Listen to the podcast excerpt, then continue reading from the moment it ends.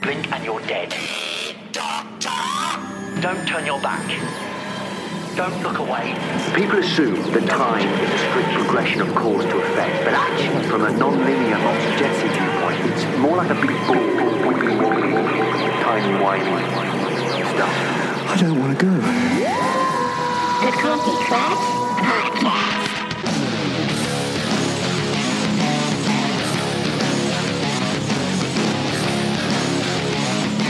Welcome to the Coffee Klatch Crew Doctor Who episode review. I'm Jason Pistorino, I'm Christina Lomangino, and today we are reviewing episode 3, Rosa. directed by Mark Tonderai, again, and written by Malorie Blackman and Chris Chibnall. IMDb is giving this a 7.9 and Rotten Tomatoes a 93%. So IMDb was slightly down for episode 2 to a 7.1, and now they're back up to their episode 1 rating. The critics said Rosa doesn't pull its punches. It's also not especially subtle, occasionally putting on the brakes to outline the specifics of how discrimination operated in 1955. And you're sometimes left wishing it trusted us to engage with the simple, pure power of Parks's actions. But it's a touching story about how small, positive acts can have huge ramifications. It balances pathos and humor to great effect. All things considered, the bold and risky Rosa should be admired because it absolutely has its heart in the right place. I pulled that critic's quote because I absolutely agree with that. There were some aspects of this that I liked and some that I didn't like. I did feel that at times there were certain things about the episode that were heavy handed, almost as though the writers didn't trust us to follow the messages we were supposed to be. There was a lot of really intense and in your face scoring and music to outline those important, intense moments that we were supposed to be emotional about. There was a lot of really thorough and repeated explanation of history. And I know this is a teaching episode, so of course they need to do some of that. But I think that I agree with this. The thematic elements sort of stood on their own. The power of this initial story and just telling it, I believe, would have been enough. But because the original story is so impactful, I also felt that it left our doctor and our companions with a little bit less of a purpose in their adventure than they normally have. And that was kind of confusing for me. I definitely agree with you. There was something about this episode that was lacking. I think the Doctor Who was missing. It didn't feel like a Doctor Who episode, which is fine. I was actually excited to get a history type show. I was always thinking we do get to see famous people from the past, but we never get to see them during what they're famous for. We got to see Churchill, we got to see a lot of people, but it wasn't during that pivotal event. But then they got stuck in that one event, and it was just about that bus at that one time, which I think could have been very interesting. And there was definitely interesting parts. It was almost like they caught themselves in a trap because by trying to pay so much respect to this pivotal moment, which was wonderful, but please don't get me wrong. I love that they honored this. My favorite Doctor Who episodes are always set in the past. And I like the element of it where we are learning, which is why Doctor Who was developed in the first place. Now, some people appreciated not bringing the future into this episode and messing with the past, having the historical figure go on a journey with us, having the Doctor explain what they're there to do because they thought it made a nice break from typical Doctor Who. While I do kind of agree with that, it's like you said, it, it sort of gave our characters nothing to do, though, except sit and observe and ensure that those historical events unfolded exactly in that way. The doctor tells us she realized what their job is to keep history in order, no changing it, just guarding it. So it was almost just like watching a documentary of those events unfold. Yeah, I mean, on paper, it sounds amazing. If I was writing this story and I was like, okay, so normally in, well, not Doctor Who shows, but normally in time travel shows or movies, they're in a different time and they're making sure they don't mess up history. They don't change history. But in this one, they're going to be the ones that are going to try to prevent someone else from changing history. That sounds exciting. But I think one of the main things that was lacking is the bad guy was not a full character. I did not care about him. When he was on screen, he seemed flat. And I know I read that a lot of people actually did like him. Really? Yeah. Well, see, there I think is the difficulty. If we don't have a job in dealing with the main issue of Rosa Parks, and our job is just to make sure those events stick to plan, then really our interaction becomes with the villain, right? Let's make sure that he doesn't mess with events. Let's tell that story. And yeah, I know people enjoyed pulling the focus away from that, but when he's on screen, like you said, it wasn't even that interesting. And I don't know if that's to set up because he's coming back later, like the Stenza that we saw last episode, or these series long mysteries. But overall, then, from episode one to three, just a lot of slow build in that case. Whatever the key statement is going to be for this pivotal returning series of Doctor Who, I don't know what that is yet. I thought we were getting there last episode, but I'm, I'm a little concerned still. I commend Chibnall for this because it does take the imagination of Doctor Who and put it in a new environment, which is great. And you love when we go into the past. You really love that. The fact that it's Rosa Parks, this time frame, uh, we both love this time frame. The music, the way everything looks. But maybe episode 3 of a whole new genre, new doctor, new companion, new writers, you don't slow it down this much. Yeah, and again, I know if we don't say this, we could get criticized because some people aren't that familiar with us, the Coffee Klatch crew, and things we've discussed previously. I understand that the point of the episode is to talk about racism in a very real way. And this is something that Chibnall is trying not to shy away from, to bring to the forefront of Doctor Who. Again, commendable. But it's just like this quote says you're sometimes left wishing it trusted us to engage with the simple, pure power of the story, of the actions. What I'm saying is, it's not what was written, it's the way it was written, it's the way it was depicted. Now, I'll tell you what I did enjoy about it. Because our characters didn't have as much of an adventure to go on or as many things to do, it left some more time for actual character development. Instead of giving that out piecemeal as we've been doing in the past two episodes, okay, we'll focus on Ryan in this one or Graham in this one. We got to see all of our companions we got them feeling like a team and interacting more together. Also, because it was so intense, they incorporated moments of humor and levity that maybe have been there a little bit, but they really shined in this episode. I thought they really worked. The whole bit by Graham about being Steve Jobs, which sort of felt like improv, even though I know it was probably scripted, was excellent. I love that. Overall, I thought Graham did a wonderful job. In episode one, I really didn't know how to feel about him, and already by episode three, I love him. I think he's a great companion.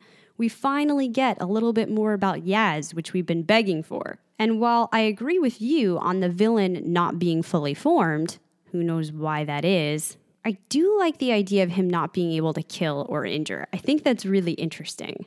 I think it puts him a little bit more on our playing field with everything we've been talking about and the nonviolent mission of the doctor and her companions. That's something maybe I'd like to go a little more into. Well, we did get some violence. Ryan did, again, shoot something and someone, but this time he actually, well, he didn't kill, he just took him way back into another time. And for good purpose. As soon as he did that, I thought, oh man, why didn't they just do that before? Mm. And he himself is struggling with this very difficult issue throughout the entire episode. He's thrown back into another time and confronted with this intense prejudicial attitude everywhere he goes. And it's taking everything he's got to not lash out in anger, understandably so. We want to hit that guy in the face when that scene happens. There was for sure three or four scenes that were very, very impactful. And I was like, wow, this is a good episode. That initial scene when they first land, it sounds weird saying mm-hmm. land, and they're walking down the street and he goes to pick up that glove. That scene right there was beautifully done. It was very emotion evoking. I don't know how he held back. I would have punched that guy right back in the face. I know back then you don't win there because everyone is a racist. The cops we saw firsthand mm-hmm. need to get punched as well. Mm-hmm. The there's so driver. many, yeah. there's so many realities of what's going on there that you don't think about too much in these times. Well, and even when the events are realistic, like you say, with that scene, it felt a little more honestly depicted. Whereas with something like the motel, it felt a little heavy handed. You know, the way the police officer was saying and doing what he was doing. Again, I, th- I think it's just the depiction, and that's got to be really difficult to get right in their defense. And I do want to say, and we'll touch upon this more, as I just said, that we're not used to seeing this, and it was very you know, it's not something you think about often, but it was that bad. They do, which was great writing. Chibnall does make a point to let Yaz and Ryan speak about the fact that it is not completely gone. Oh, racism? Yeah. This whole entire issue? No, absolutely. And I know that's part of the purpose for some of these scenes to be in your face, to make you uncomfortable about it, so that you do sit back and think, this is still a very real issue and it's something we need to understand and to look at differently. And it does accomplish that goal. And as a whole, I do believe this is a good episode, if that was the only goal. And as we push on in this podcast, we're going to point out a few facts, a few things that are supposed to be Doctor Who, or some holes in what we know of Doctor Who that is actually pushed to the forefront as we see Jodie Whittaker try to traverse this landscape. Well, let's get into our new faces and places. Obviously, we had Rosa Parks, played by Vinette Robinson. Now, here's a fun fact about her. I did recognize her as soon as she came on screen, but I couldn't figure out where from. She was in a previous Doctor Who episode where she played Abi Lerner. It was a 2007 episode called 42, a real time space thriller set aboard the SS Pentallian. And if you pull up a picture, she looks very different in this episode, obviously, but I think you would notice her. Yeah, that's a David Tennant episode. Yes. That role was played brilliantly. Rosa Parks looks strong, strong willed. It's the Rosa Parks you pictured in your head growing up, learning about these events at school. Then we had the bus driver, James Blake, the pivotal bus driver I'm talking about, was played by Trevor White, and our villain, Krasko, was played by Joshua Bowman. We also heard about this important thing called Artron Energy. They make mention of it, but I'm not sure that it's entirely clear within the episode what it is. And I don't know if that's because they don't want you to know too much about it. So we'll give an overview here and then we'll come back to it in our spoiler section. It is a form of ambient radiation that exists within the time vortex. It's been described as a form of mental energy. The TARDIS feeds off of it, and it has several uses, but mostly as a power source. Well, before we go into the plot, we got a chance to see the TARDIS again, ever so briefly, but we got to see it. Are your thoughts still the same on what you feel? Yeah, I don't think we saw enough else for me to, to really know. I still definitely enjoyed it, but like you said, it's kind of a quick clip, so I didn't get. It still feels cramped. It felt even more cramped. We have more people inside this TARDIS than we normally do, That's part of it. the other ones, but also you have these big chunks of rock, the orange rock, that looks cool, but it's taking up a lot of space. And I also still think part of it is the lighting. The dimmer lighting is going to make it feel smaller. I'm getting the feeling we're not going to spend a lot of time aboard the TARDIS this series, though. And That's heartbreaking. I, yeah, I know. The way they dealt with that this episode, I think they had, again, a difficult time figuring out how to fit the new and the old because a big question that kept coming up in my mind, and I know they sort of had an explanation for it, but it was kind of like the translator for me from last episode. Why couldn't they just be on the TARDIS most of this time? Why couldn't mm-hmm. they get information from the TARDIS? And, you know, I know they said they were avoiding running into Krasko again, but they wanted more info on him too. I mean, I was just a little bit shoved in there. Well, there's so many things, and I'll just bring this up now. She never avoids running into huge aliens with guns and electric things that'll freeze you just by touching them, or they touch you. She goes after them. But then there's this guy in a leather suit that doesn't talk much, just stands there and has a shitty laser thing that he can't shoot.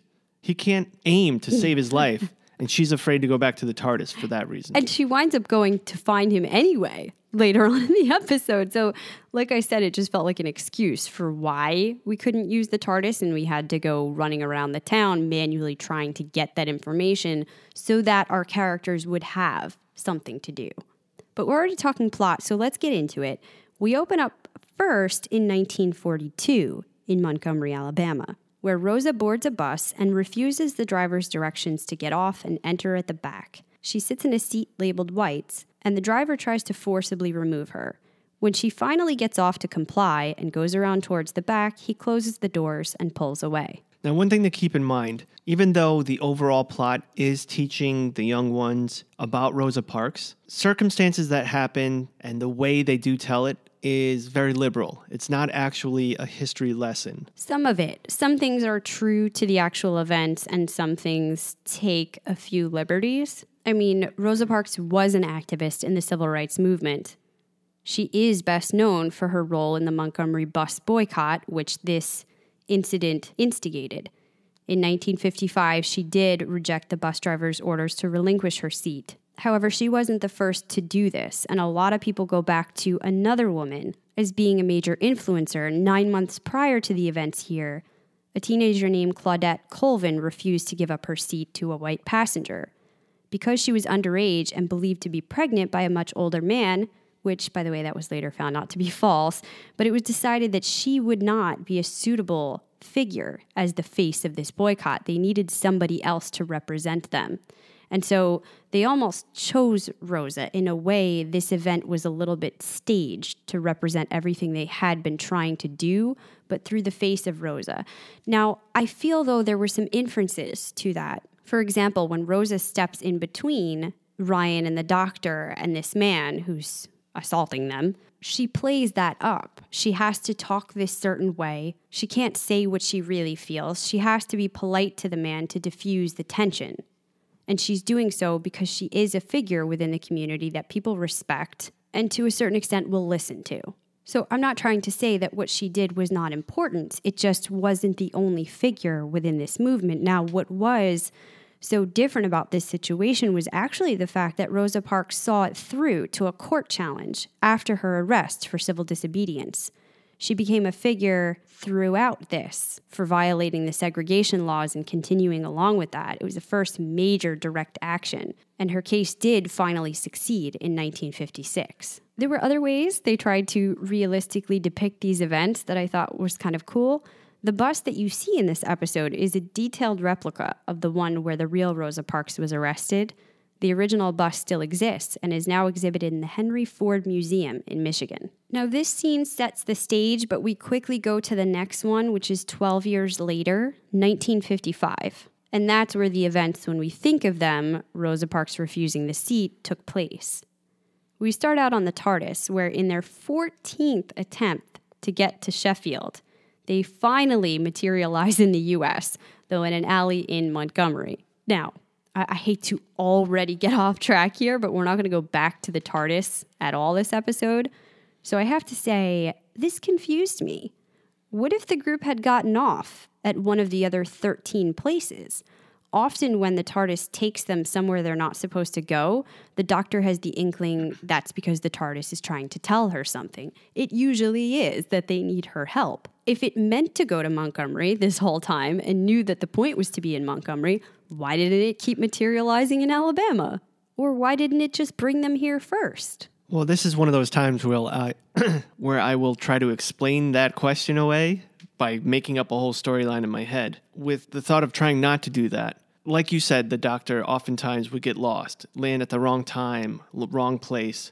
Maybe the other times the doctor did need the help, but she ignored it. This one she just happened to not ignore. And with space travel, the TARDIS could bring her back to one of those other locations at a different time. That's At- true. At a different time at the same time. That's true, although they could avoid the issue altogether by not even saying it. It's one line that I don't know. Like, why did we need to throw that in there? That it's been 14 times. Um, for us who would ask, I thought we I thought that she was taking them home. Why did they land there? She was trying to, and it just kept. Okay. Maybe. Um, the group starts to have a conversation. The doctor instructs Graham not to let anyone know she lent Elvis a mobile phone in the past. Doctor Whoism. Yes, this has been brought up before. There have been brief references over the course of time about the Doctor and Elvis crossing paths, even though he's one of the few historical figures that hasn't gotten a full adventure yet. The 11th Doctor said he taught Elvis how to play the guitar and that they once played a duet together. These are the type of things that I love in movies and TV shows. And I always say this when it brings my imagination somewhere where in real life I would really love to experience, like being able to speak to Elvis or being able to say, Oh, I know Beethoven or mm-hmm. Oh, he stole my watch. You know, something that just sounds fun and it brings the kid out in me. That's why I love these episodes that are set in the past. When this episode opens up, we have 1950s music in the background. I really wish they pushed on with that theme, as far as their music is concerned, the entire episode. But after they open it up and get our minds in the location, they abandon that completely and go back to a newer aged music. Background. Yeah, some people said they were bothered by bringing in the pop songs later on. A, because it was a little heavy handed, like I said. B, because it takes you out of the moment to have Yeah. something that doesn't quite fit, but C, because it's going to date the episode later on. And that's normally not something Doctor Who does. So interesting that they chose to go that route. But this made me think of something else altogether. The team leaves the TARDIS. The doctor says she sees traces of this Artron energy that aren't coming from the TARDIS, so they need to figure out what that is. And she tells the group before they leave traversing here is tricky. History is a delicate thing. This goes back to the we don't want to mess with anything because there could be a butterfly effect, there could be ripples. Now, with previous doctors, they would attempt to stick to that by blending in. Let's say wearing the clothing of people from the 1950s, explaining to the group what it's going to be like in a place like this in the 1950s. None of that happens here. We've seen it firsthand with Rose Tyler. The doctor actually stops her from leaving the TARDIS and says, "You have to change first. You can't wear that. And there's and we can go on and on with companions where this happened. That threw me off. And then seeing them walk the neighborhood with street clothes from now, and no one seems to do a double take. No one seems to say, "What the hell are they wearing?" Yeah, first of all, in the majority, women did not wear pants in the 1950s. Beyond that very simple fact, I mean, the doctor is wearing an outfit that is bizarre. Okay, it would be bizarre for anyone. I love it. But there's no way that somebody doesn't comment on that in that time period. They're sticking out like a sore thumb. This is not helping their mission at all. And the TARDIS always provides that stuff. Yeah, we said in the past, the TARDIS is huge. We don't get to see all the hallways. The Doctor has clothes for every era. And this is something the Doctor always thinks about. Right. I mostly blame it on her, I'm sorry to say, because she's the one not telling them that. I mean, we've had some past episodes too where the racial tone is an issue. Uh, Martha Jones had similar reservations when they went to Elizabethan England in the Shakespeare Code, and Bill Potts in the episode Thin Ice. There were moments where the doctor said things along the lines of, This wasn't a great time for you to be coming back to. This could be dangerous. I want you to be aware of what that's going to be like. So, given the fact that we have what seems to be a more compassionate and human doctor this time around, someone who cares, we've seen this already about her companion so much. I, it was just strange that that didn't happen. And just one more thing, not to harp on it. It really slammed home when later on we see Rosa fixing the doctor's coat and sewing it. And I'm like, if she's going to notice that this coat is a material that does not exist yet, this would be the time she notices. Polyblend fiber. yeah, yeah, that's what I mean. Like, uh, who isms that without them, things start to not make sense in a way that kind of makes it fall apart, and I'm really pulled out of it for that reason. But anyhow, they start along and almost Anywho. Anywho, they start along and it's almost immediately an issue. Where on the street, a woman drops something, and when Ryan tries to give it back, her husband hits him. Things are escalating when Rosa intervenes and diffuses the issue. She tells them about Emmett Till, the boy that was here on vacation from the north. Now, this is also a true event, a major historical event where a 14 year old boy was brutally killed in Mississippi after being accused of offending a white woman in her family's grocery store. Again, I love this scene. Very emotion invoking. Mm-hmm. I felt really bad for Ryan. And I think if I was there, I would have gotten arrested as Ryan's friend. Yeah, well, in the next scene too, where they're at the restaurant. And but yet again, I mean, the doctor has been to the past before. She doesn't think about that when they're going into the restaurant. I mean, I guess we needed to have those moments to highlight the issues of racism, but I just wonder if there's a more natural way we could have incorporated, like that thing on the street. There was no stopping that. Mm-hmm. You know, That felt natural. It didn't feel like it was pushed on you. Mm-hmm. They could have done the restaurant scene where the doctor is forced to split up with them for a reason. And Graham is hungry. And they and they just waltz it. in there. Right. And then it happens. I think it would be more, it would just, it'd fit better. Yeah. Well, the group throughout this learned they have arrived the day before the historic event, December 1st, 1955. They discussed Ryan's disjointed knowledge about the event, and that's when they start raising attention and are kicked out of the restaurant. At this point, the doctor does say it.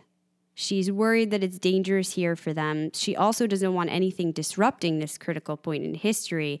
So here is where she does want to take them back to the TARDIS to keep them safe, but they say they want to help. They volunteer to stay with her. So they all go to seek out the source of the Artron energy. They arrive at a warehouse where they find a suitcase full of devices from the future. Krasko enters and begins shooting at them, poorly, as you said, with his device, which is a temporal displacement weapon. He's in an open room. He's right there. There's four people, bodies, that can only run one direction because it's a long building. It's not a wide building. And he still manages to miss. So, was that firing something that would hurt them, or was it just going to displace them the way it did with Ryan? Just like the Weeping Angels. It's the same Just weapon. That's what. Ryan stole from her. Okay. Because I wondered if it had other usages and could hurt people. Maybe it was intentionally missing because he's not allowed to hurt people. But yeah, transporting them I don't think would be an issue. Well, by his wrist identifier, she realizes there's more to his story. He was at Stormcage, a secure prison facility. Don't jump in there. We're going to save it for the spoilers, but we do know this facility from somewhere. His crime was bad enough that they placed a neural restrictor in his brain before releasing him. We don't know what his crime was, except that it killed 2,000 people.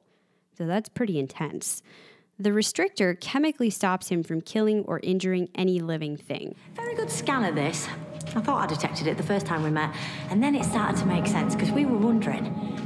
You've obviously got a problem with Rosa. Why don't you just kill her? But the answer is because you can't. Neural restrictor means you can't kill or injure any living thing. It stops you from doing it, no matter how much you want to try. He has gotten here using a vortex manipulator, which the doctor says is a cheap and nasty time travel device.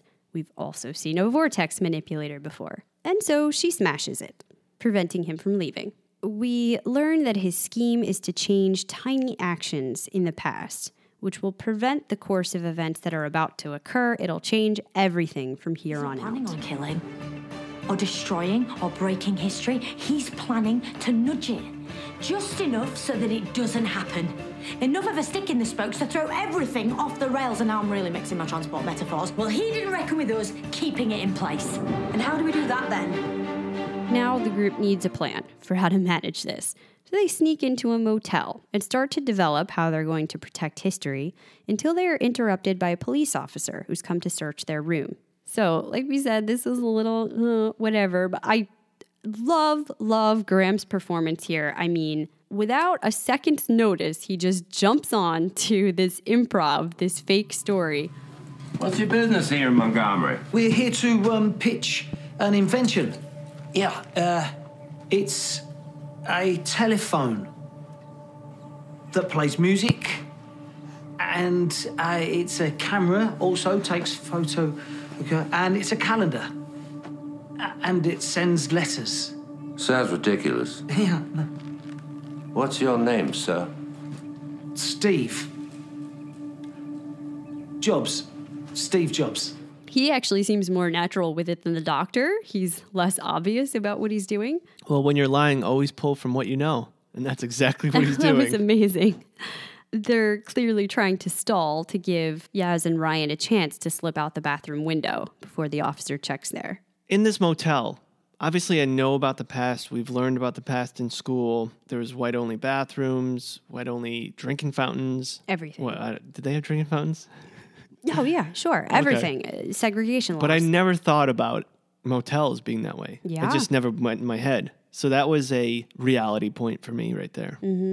Well, and this is staged to give us this moment with Yaz and Ryan where they can talk together. Ryan is very upset, thinking to himself, We're going through all this, but the problems aren't going to disappear. Racism is still going to be a very real issue in the present, so what did we really change? But Yaz tells him how far they've come, thanks to people like Rosa Parks. She can work as a police officer. The US will have their first black president. In other words, who knows where we'll be 50 years from now. She's trying to be an optimist, as Ryan puts it, and tell him this is an extremely slow process, yes, but we've made change. This is probably one of Yaz's best scenes so far, required the most from the actress, and I think she did very well with it. Oh, absolutely. In fact, there were other moments that I wish they gave her more with throughout the episode where they kind of came to her and then pulled the focus away. And I, I wondered why, because I think we still do need a lot more of Yaz than what we're getting. But it was very nice. We had a couple of endearing moments between the two of them, and perhaps a setup for some romantic interaction. There's some talk about whether that other scene where Ryan talks about one of her, pre- one of her previous boyfriends. Was punching up? Yeah, Maybe. I don't know. not sure yet. Not sure. Okay. Well, once the group formulates their plan, Operation Rosa Parks, which is essentially just to get more information about everything, everything having to do with this day, so they can ensure that it all goes according to plan, the way it did in the past, they split up to execute. Ryan follows Rosa and convinces her he wants to help with the fight. She brings him to a meeting where Martin Luther King is present, currently a minister there. That was very cute, where Ryan freaked out about it. Oh, yeah. Excuse me, Dr. King. Yes, Rosa Parks? Whoa. that is cool. And it ends with Ryan telling Rosa the fight is worth it and things will get better. Ryan's scenes here really were good. And this was his episode to shine because he's going through the most, obviously.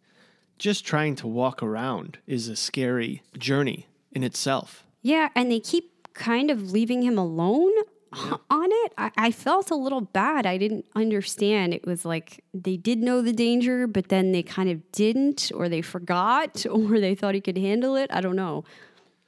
Well, he seemed like he could handle it. He was holding his emotions were definitely in check, way better than mine would be. And he was holding himself together. That's what I would be worried about, though, because it's so easy to just Yeah. one more thing and you're going to want to snap. And I'd be a little concerned that that might happen. And yet again, we kind of have them breaking up in a very similar fashion already. Graham has to find out about the bus drivers again.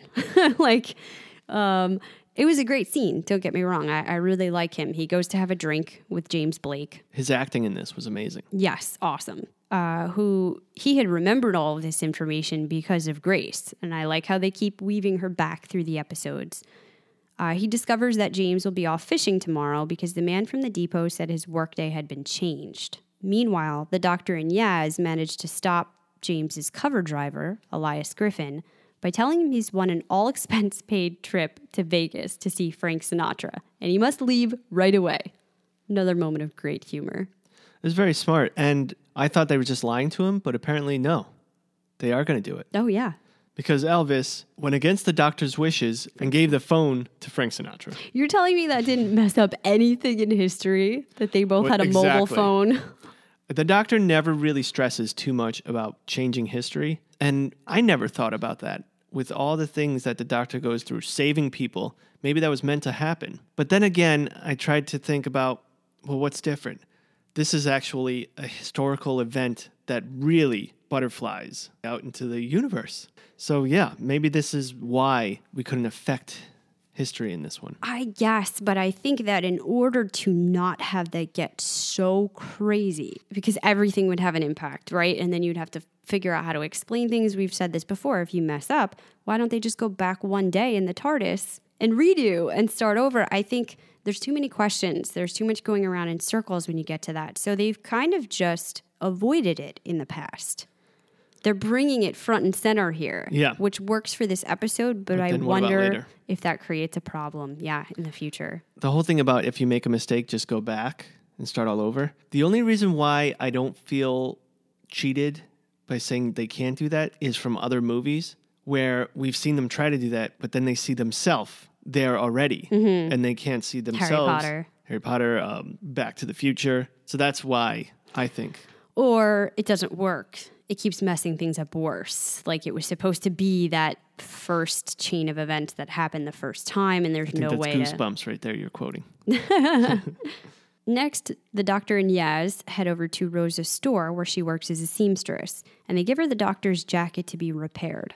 Yaz stays to watch her and make sure she leaves for the bus on time after work. And I like this because I quite literally felt the tension and the anxiety. It was great. I got into the moment the same way Yaz did while she was talking to Rosa.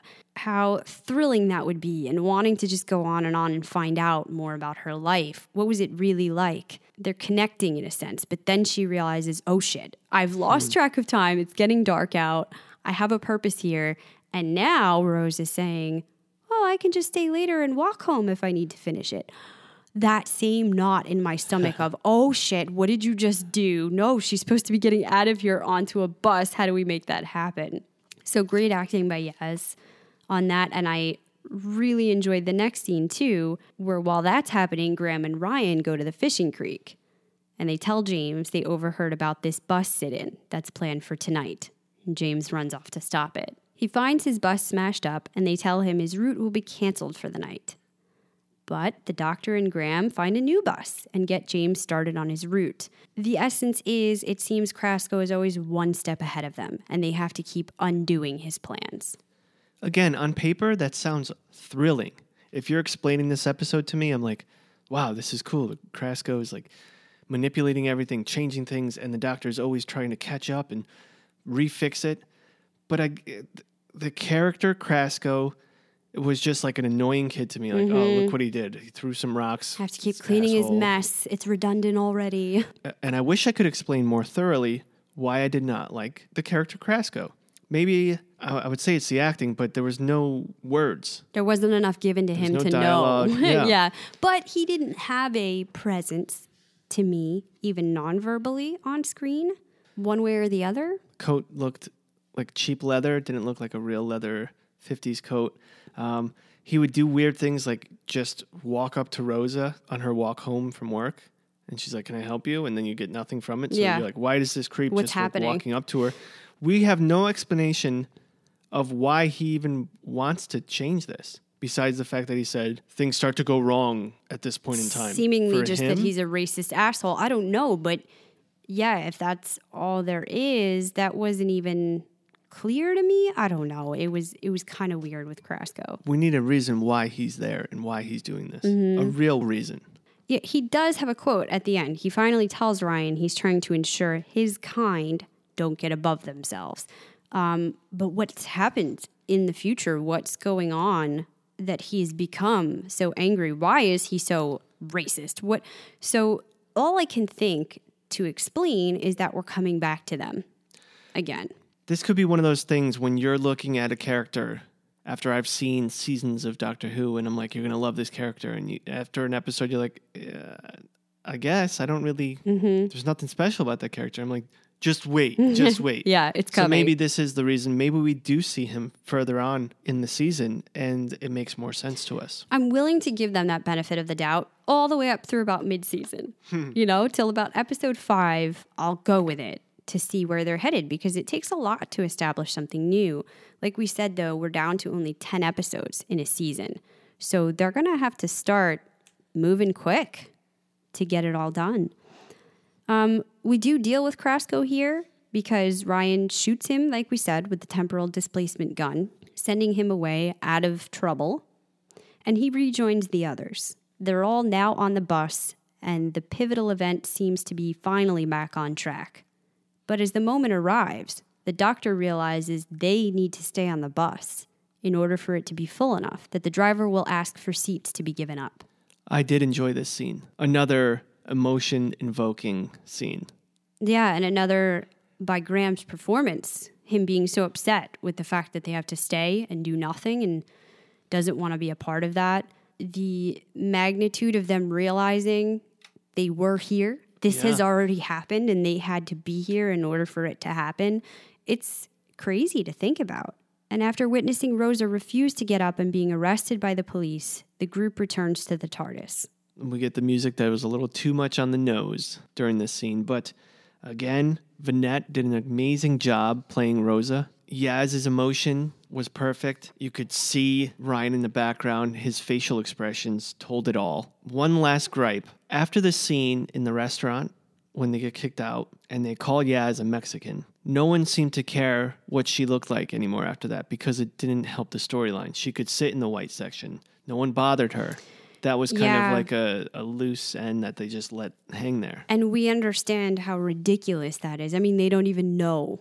They're so ignorant that they don't Everyone, even know what yeah. race she is. Ignorant. And yet, I think if we're being true to that time frame, she would still very much be discriminated against as well. She brings up how she still has to deal with that racism in present day also. She understands what Ryan is saying.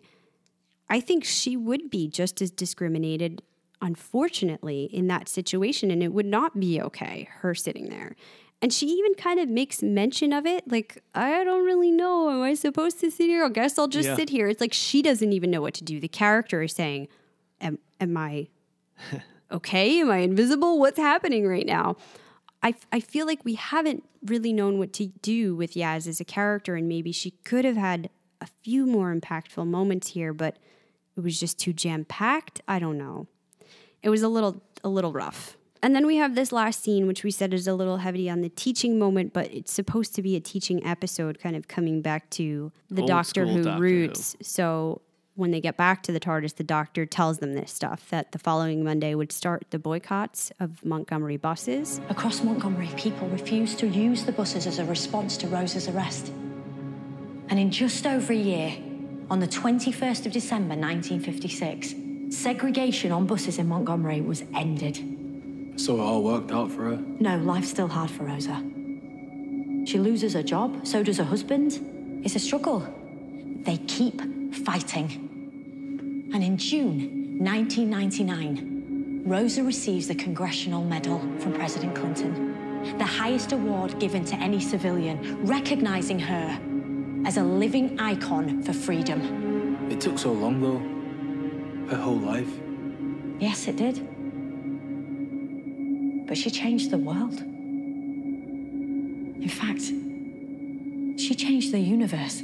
We had to look this up to figure out what's going on at the very end with the asteroid. I found out that this does exist. Asteroid 284996 was discovered in 2010 and named Rosa Parks. All right, Jason, that wraps up our plot and is going to take us into our rating. On a scale of 1 to 10 Sonics, what do you give episode 3 Rosa? This is a hard episode for me, and this is for many reasons. One, we never bash TV shows or movies that we've watched. One, because we're covering it because we really love the show. Hmm. Two, because it's someone's art, and we're artists. We know how that feels if someone's just bashing something that you've created. And three, with the weight that this type of episode has, it's almost um, wrong to say anything is wrong with an episode like this. I know. I'm I'm worried about that. And I think it would be very easy if this was the only episode of CKC you're listening to to come in and think we're not appreciative of the gravity of what was being talked about here. And if that's all I was judging it on, it would be great. I think they nailed it. I think it's really hard for Doctor Who as a show. They're trying to do so many things always at one time. They're trying to imagine a far distant future, what races would look like, their planets, what would be happening there, but then go back to the past and honor historic events while also bringing in a time traveling alien. Plus, this series, we're introduced to a whole new doctor and new companion, still trying to develop that. It's a lot to do. And I think what we're criticizing is the mix didn't quite mix together in this episode fully. Some things had to perhaps fall a little by the wayside in order to give attention to others. I think that's something that Chibnall's probably going to have to learn as he goes along how to find that.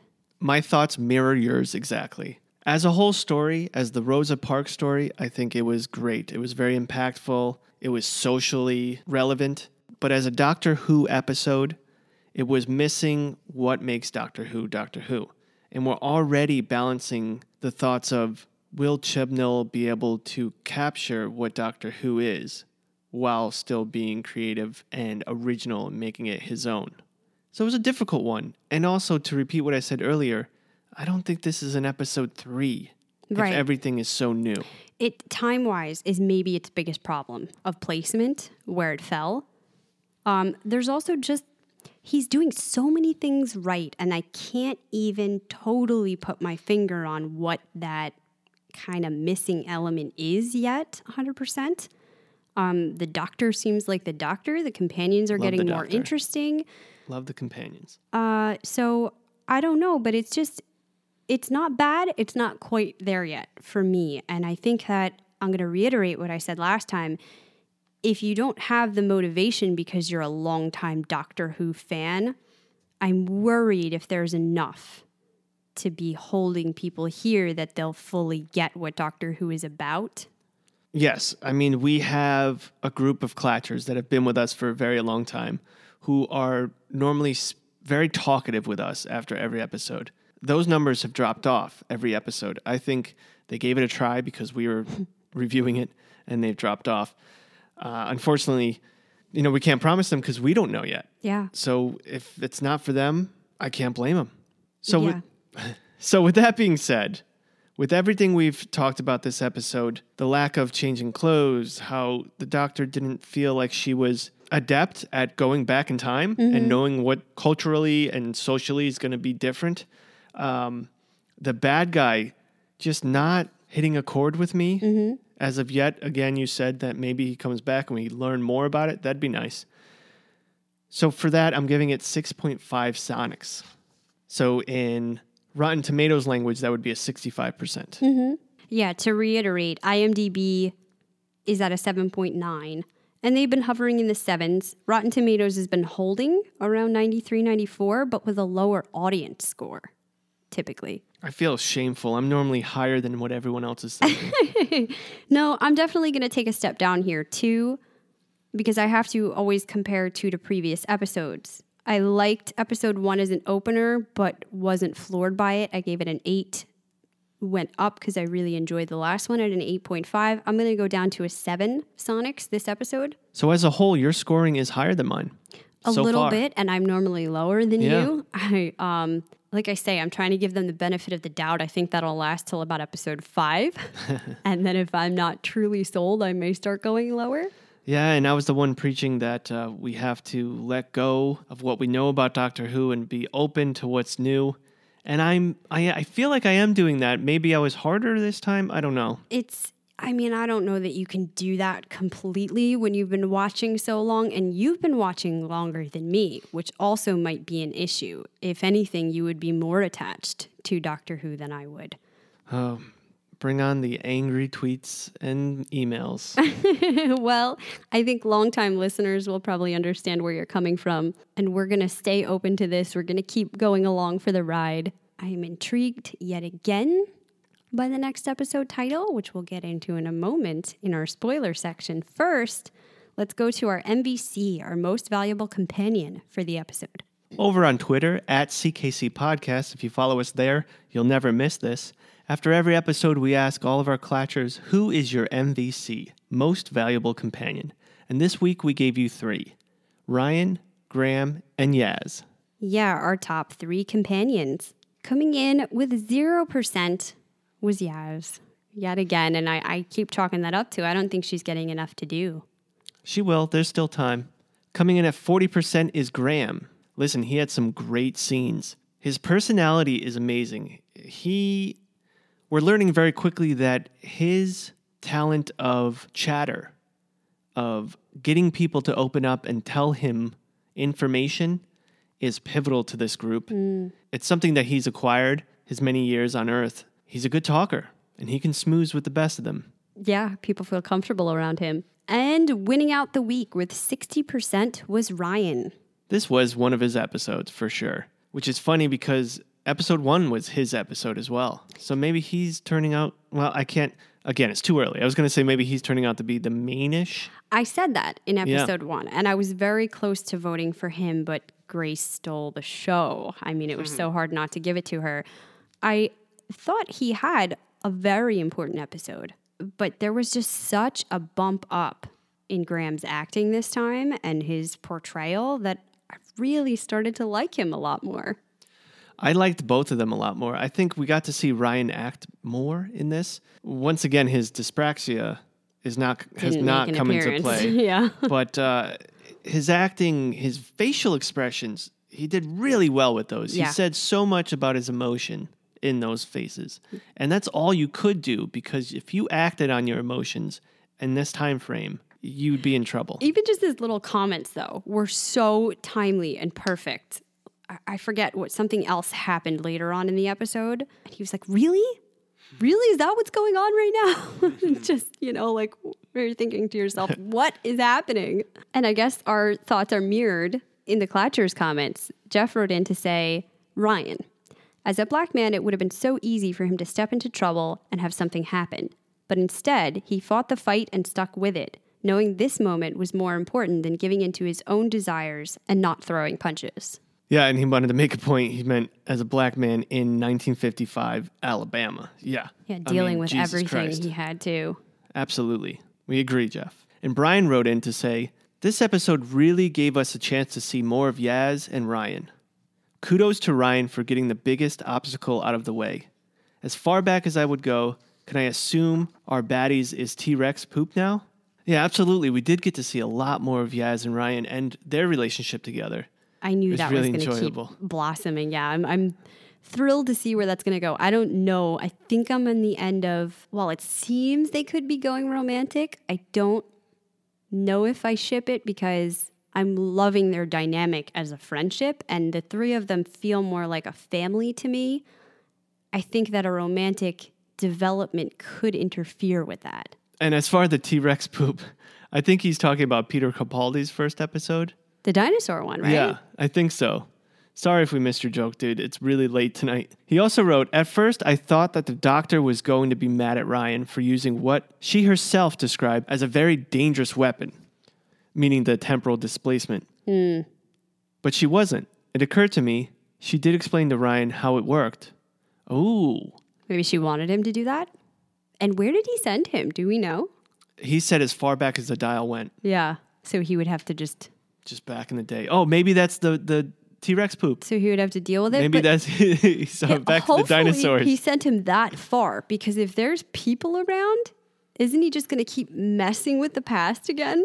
No, he has nothing left. He has no, well, he has no toys left at least. Like he was doing it at this time without anything. well, if Brian's right and it's with the T Rexes, he That'd can't be do awesome. much. Yeah, send him that. now far I get it, Brian. I'm sorry. I think we read your comment backwards. Yeah. Sorry about that. Well, Jason, am I hearing you right? Is your MVC Ryan? yes, that is my most valuable companion. Again, I, I just, I really enjoyed his acting. This was probably the biggest challenge he's going to have as far as being with the doctor. He's going to be challenged many times with someone trying to kill him and things like that. But oftentimes, when someone's trying to kill you and you can fight back, it's a lot easier than when someone's being so ignorant and so racist and you can't fight back. Or you have to just respond with non response? Yeah. Exactly. That's what, well, I mean, can't fight back verbally or physically. Yeah.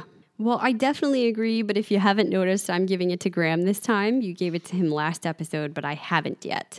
I have a feeling we have more to see of Ryan.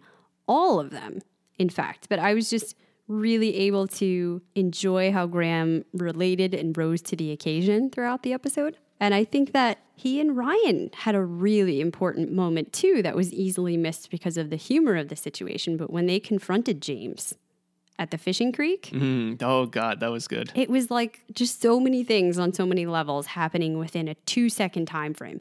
That's where they're showing me they can do this right. Yeah. And they got to nail it like that more often. Yeah, don't get me wrong. There was so many good scenes in this episode I, that I really did enjoy. Just as a whole, I had to be a little hard on it. Mm-hmm. So that concludes our Clatchers comments section. If you guys want to join in on the conversation, it's easy. You can email us, contact at coffeeklatchcrew.com, or tweet at us at CKC Podcast. Follow us there. If you don't have Twitter, Facebook, Instagram, we're on all those. Or, and this is really fun, you guys can call us on our voicemail system. Don't worry, we won't pick up. It goes right to voicemail. call us at ckc.6606. That's 252 368 6606. And if you guys really enjoy what we're doing, go on to coffeeklatchcrew.com. Look at everything we have there. We got a CKC gear store. We have all the other podcast channels that we love doing. Game of Thrones, Mr. Robot, Westworld, The Magicians. Plus, there's all our other content over on Patreon, where we do bonus podcasts covering fun topics. We just released our Halloween special. I think that was one of my favorite episodes that we've done so far. I really enjoyed it. And I think I'm pulling you over to the dark side because if you guys haven't heard, this breaking news Jason, the horror phobe, is now completely obsessed with the haunting of Hill House. Breaking news Jason the horror phobe, beat Christina in the bonus quiz of horror movies. That's true too. What have I done to you? Well, if you want to hear all that and more, plus our movie coverage, we go see a new movie every month or a fun throwback. There are going to be some great ones coming up. We're going to be doing Bohemian Rhapsody and Fantastic Beasts 2, The Crimes of Grindelwald. It is the perfect time to get in on this fun. So join our Patreon. You can find a link there at coffeeklatchcrew.com. But if that's not your bag and you still want to find a way to help us out, you can click our Amazon link on that same website and do your regular Amazon shopping. Doesn't cost you any more. It just forces the huge conglomerate, Amazon, to give this little podcast a kickback for what you guys already needed and bought. Or at the very least, give us that review on iTunes. It helps other people find this Doctor Who podcast and find the show maybe for the first time. Let's get them in on this conversation. Let's keep talking about Doctor Who. We can't do it without you guys. So, any little bit of help, retweeting, reviewing, telling your friends, joining our Patreon means the world to us. And if you're not into spoilers, we will see you next week when we cover episode four. For those of you who are still with us, we had just a couple more fun facts that we didn't get into full detail on. We mentioned that Krasko has some devices that we have seen before. One of those is his vortex manipulator, the thing that the doctor says is a cheap and nasty form of time travel. Her 11th incarnation viewed this device much the same way. And do you remember who also had a device like this? One of my favorite characters ever, Captain Jack. Captain Jack Harkness, that's right. So that brings up a lot of speculation. They're talking about around the same time frame. Is there going to be some tie-ins between the two of those? Or will there be some tie ins with somebody else? Krasko was imprisoned in the Stormcage Containment Facility, a 52nd century prison. And River Song was also a prisoner and frequent escapee from there. One of my favorite Doctor Who characters. uh, this was first referenced in The Time of Angels in 2010, but has come up several times since then. Honestly, I say that jokingly, but Captain Jack and River and River are one of my favorites. Mm-hmm. Both my favorites. My favoritists. um, we also talked about Artron energy, how it's used for a whole host of different things. I mean, there are beings that are actually made up of this energy. Mostly it's just a power source, but we've also heard that it can be drained using an inhibitor, which would prevent Time Lords from regenerating. Oh boy. And we know the TARDIS feeds off it, is probably totally dependent on it to function. Maybe that's why the doctor was so scared of him. Absolutely. And he was messing around with the TARDIS when he first scanned it before he realized there were force shields. Was he planning on draining it from the TARDIS? Or did he do something and we just don't know yet? It's got to come back. Mm. So those are some intriguing. scary thoughts. Yeah. That would make this episode even better. I know. I really wanted to talk about it beforehand, but it gets so kind of wobbly. muddy. Yeah, with if people haven't seen and not wanting to blow up that spot. So let's just see where they go with it. And finally, we have some news on the upcoming episode. Episode 4 is titled Arachnids in the UK. I'm kind of pumped for this. It could get really cheesy, but they say something's happening with the spiders in this city. The doctor and her companions find their way back to Yorkshire and Yaz's family. So we're finally going to get to see more about Yaz and meet her family. That would be great. But only to find something is stirring amidst the eight legged arachnid population of Sheffield. Well, Halloween's coming. That's their Halloween episode. I like it. There's also some really great tiebacks to spider things in Doctor Who history that we'll cover next week. And I did find out from our Clatcher companions that I was pronouncing Yorkshire wrong two episodes ago. I think I was saying Yorkshire or something. I think we both were because Yeah.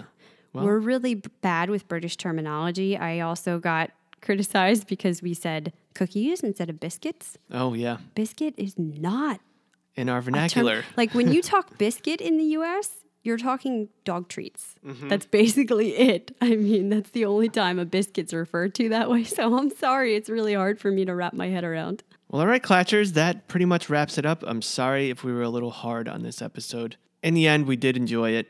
I'm being an apologist. Oh, it's stop how it. we felt. We're still sorry. Uh, down for the ride. You know, we give it to you straight. We have to. Hopefully, that's what you love about CKC. And our minds are completely open for the next episode. Here we go. Till next week, this round's on me. This round is on me.